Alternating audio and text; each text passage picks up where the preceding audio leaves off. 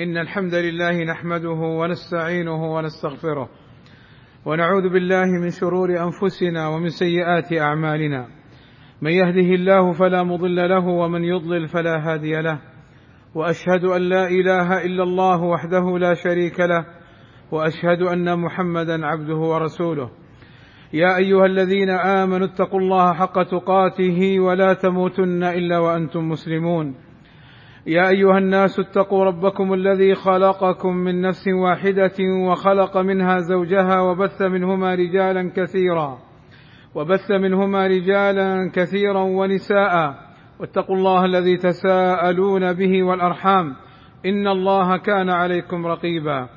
يا أيها الذين آمنوا اتقوا الله وقولوا قولا سديدا. يصلح لكم أعمالكم ويغفر لكم ذنوبكم. ومن يطع الله ورسوله فقد فاز فوزا عظيما. إن أصدق الكلام كلام الله وخير الهدى هدى محمد صلى الله عليه وسلم وشر الأمور محدثاتها وكل محدثة بدعة وكل بدعة ضلالة وكل ضلالة في النار. أما بعد فاتقوا الله أيها المؤمنون وراقبوه في سركم وجهركم.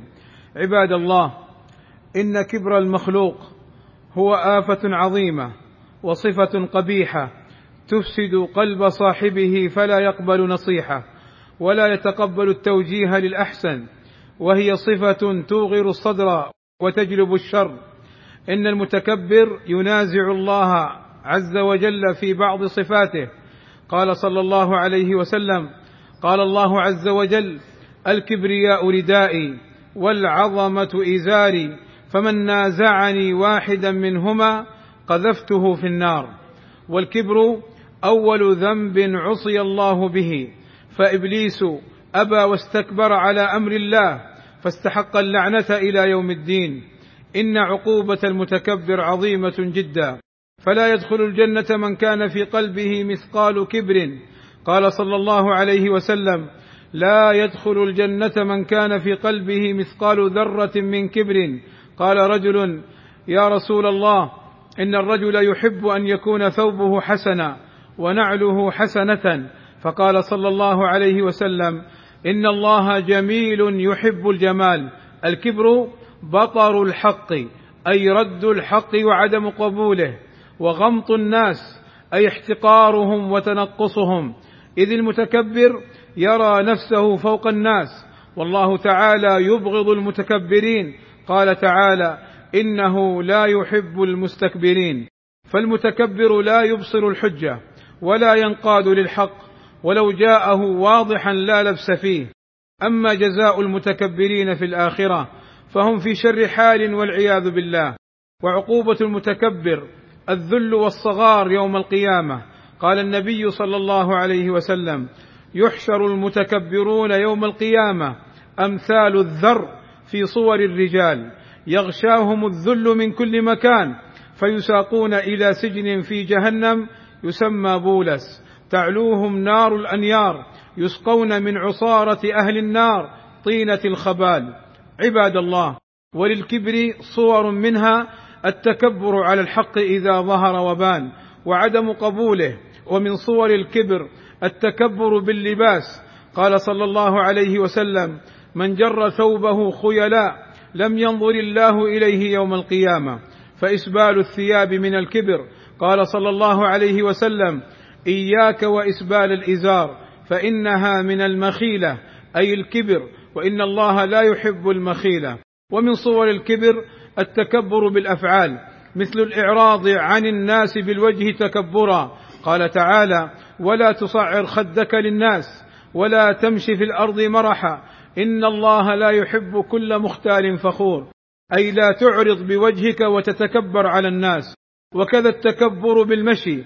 كأن يمشي متبخترا مختالا معجبا بنفسه مزهوا بها. وهذا من أسباب سخط الله ومقته وغضبه.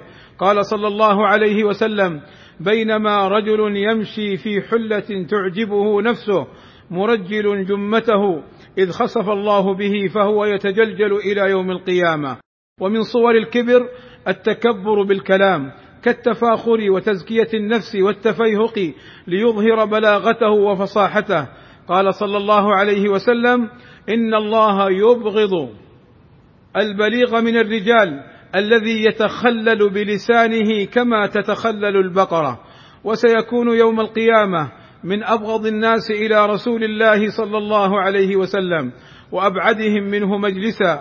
قال صلى الله عليه وسلم إن أبغضكم إلي وأبعدكم مني مجلسا يوم القيامة الثرثارون والمتشدقون والمتفيهقون. قالوا يا رسول الله قد علمنا الثرثارون والمتشدقون فما المتفيهقون؟ فقال صلى الله عليه وسلم المتكبرون. والتشدق هو التكلم بملء الفم لإظهار الفصاحة ومن صور الكبر التكبر بالنسب. قال تعالى إن أكرمكم عند الله أتقاكم. وقال صلى الله عليه وسلم ومن بطأ به عمله لم يسرع به نسبه. ومن التكبر محبة أن يتمثل له الناس قياما. قال صلى الله عليه وسلم من سره أن يتمثل له الرجال قياما فليتبوأ مقعده من النار. ومن صور الكبر والتكبر ما يفعله بعض الناس من أنهم يأنفون ويتكبرون من الجلوس إلى المساكين والضعفه أو جلوسهم إلى جنبه أو مشيهم بجواره ومن ذلك معاملتهم للخدم والسائقين والعمال معاملة الترفع والعلو. فعلى المسلم أن يتواضع لله. قال صلى الله عليه وسلم ما تواضع أحد لله إلا رفعه الله. ولا تحتقر مسلما صغيرا أو كبيرا. ولا تحتقر بلده ولا جنسيته ولا لونه ولا طريقة كلامه أو لباسه أو أن هذا حضري وهذا بدوي وهذا قروي. كل ذلك من أخلاق الجهلة المتكبرين. فينبغي لكل مسلم أن يتواضع لله. فمن تواضع لله رفعه. وأن يتواضع لإخوانه المسلمين. قال تعالى أذلة على المؤمنين أعزة على الكافرين. والله أسأل لي ولكم التوفيق والسداد وأن يغفر لنا الذنوب والآثام. إنه سميع مجيب الدعاء. الحمد لله رب العالمين والصلاة والسلام على المبعوث رحمة للعالمين وعلى آله وصحبه أجمعين عباد الله. إن علاج الكبر يكون بتذكر نعمة الله عليك ويكون بمعرفة قدرك. ومن أي شيء خلقك الله عز وجل ويكون بالعلاج الأهم وهو بتذكر الآخرة. وما فيها من الجنة والنار. قال صلى الله عليه وسلم احتجت الجنة والنار. فقالت النار في الجبارون والمتكبرون. وقالت الجنة في ضعفاء الناس ومساكينهم. فقضى الله بينهما أنك الجنة رحمتي أرحم بك من أشاء وأنك النار عذابي أعذب بك من أشاء ولكليكما علي ملؤها. ويكون علاج الكبر بالتواضع لله عز وجل. والتواضع هو انكسار القلب لله وخفض جناح الذل والرحمة بعباده. فلا يرى له على أحد فضلا ولا يرى له عند أحد حقا. بل يرى الفضل للناس عليه والحقوق لهم قبله. وكان صلى الله عليه وسلم أحلم الناس وأسخاهم وأعطفهم. وكان يخصف النعل ويرقع الثوب ويكون في خدمة أهله.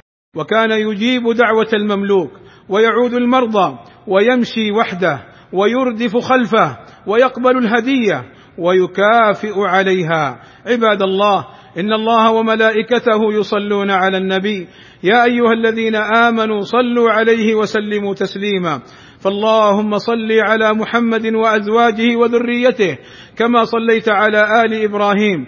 وبارك على محمد وأزواجه وذريته كما باركت على آل إبراهيم إنك حميد مجيد. وارض اللهم عن الخلفاء الراشدين أبي بكر وعمر وعثمان وعلي وعن جميع أصحاب النبي صلى الله عليه وسلم وعنا معهم بمنك وكرمك يا أكرم الأكرمين. اللهم آتنا في الدنيا حسنة وفي الآخرة حسنة وقنا عذاب النار. اللهم فرج همومنا واكشف كروبنا ويسر أمورنا. اللهم اغفر للمسلمين والمسلمات والمؤمنين والمؤمنات الأحياء منهم والأموات. اللهم وفق ولي أمرنا الملك سلمان ابن عبد العزيز وولي عهده الأمير محمد ابن سلمان لما تحبه وترضاه وأصلح بهما البلاد والعباد واحفظهما اللهم من كل سوء اللهم أيدهما بتأييدك ووفقهما بتوفيقك وأعز بهما الإسلام والمسلمين وصلى الله وسلم على نبينا محمد وعلى آله وصحبه أجمعين والحمد لله رب العالمين.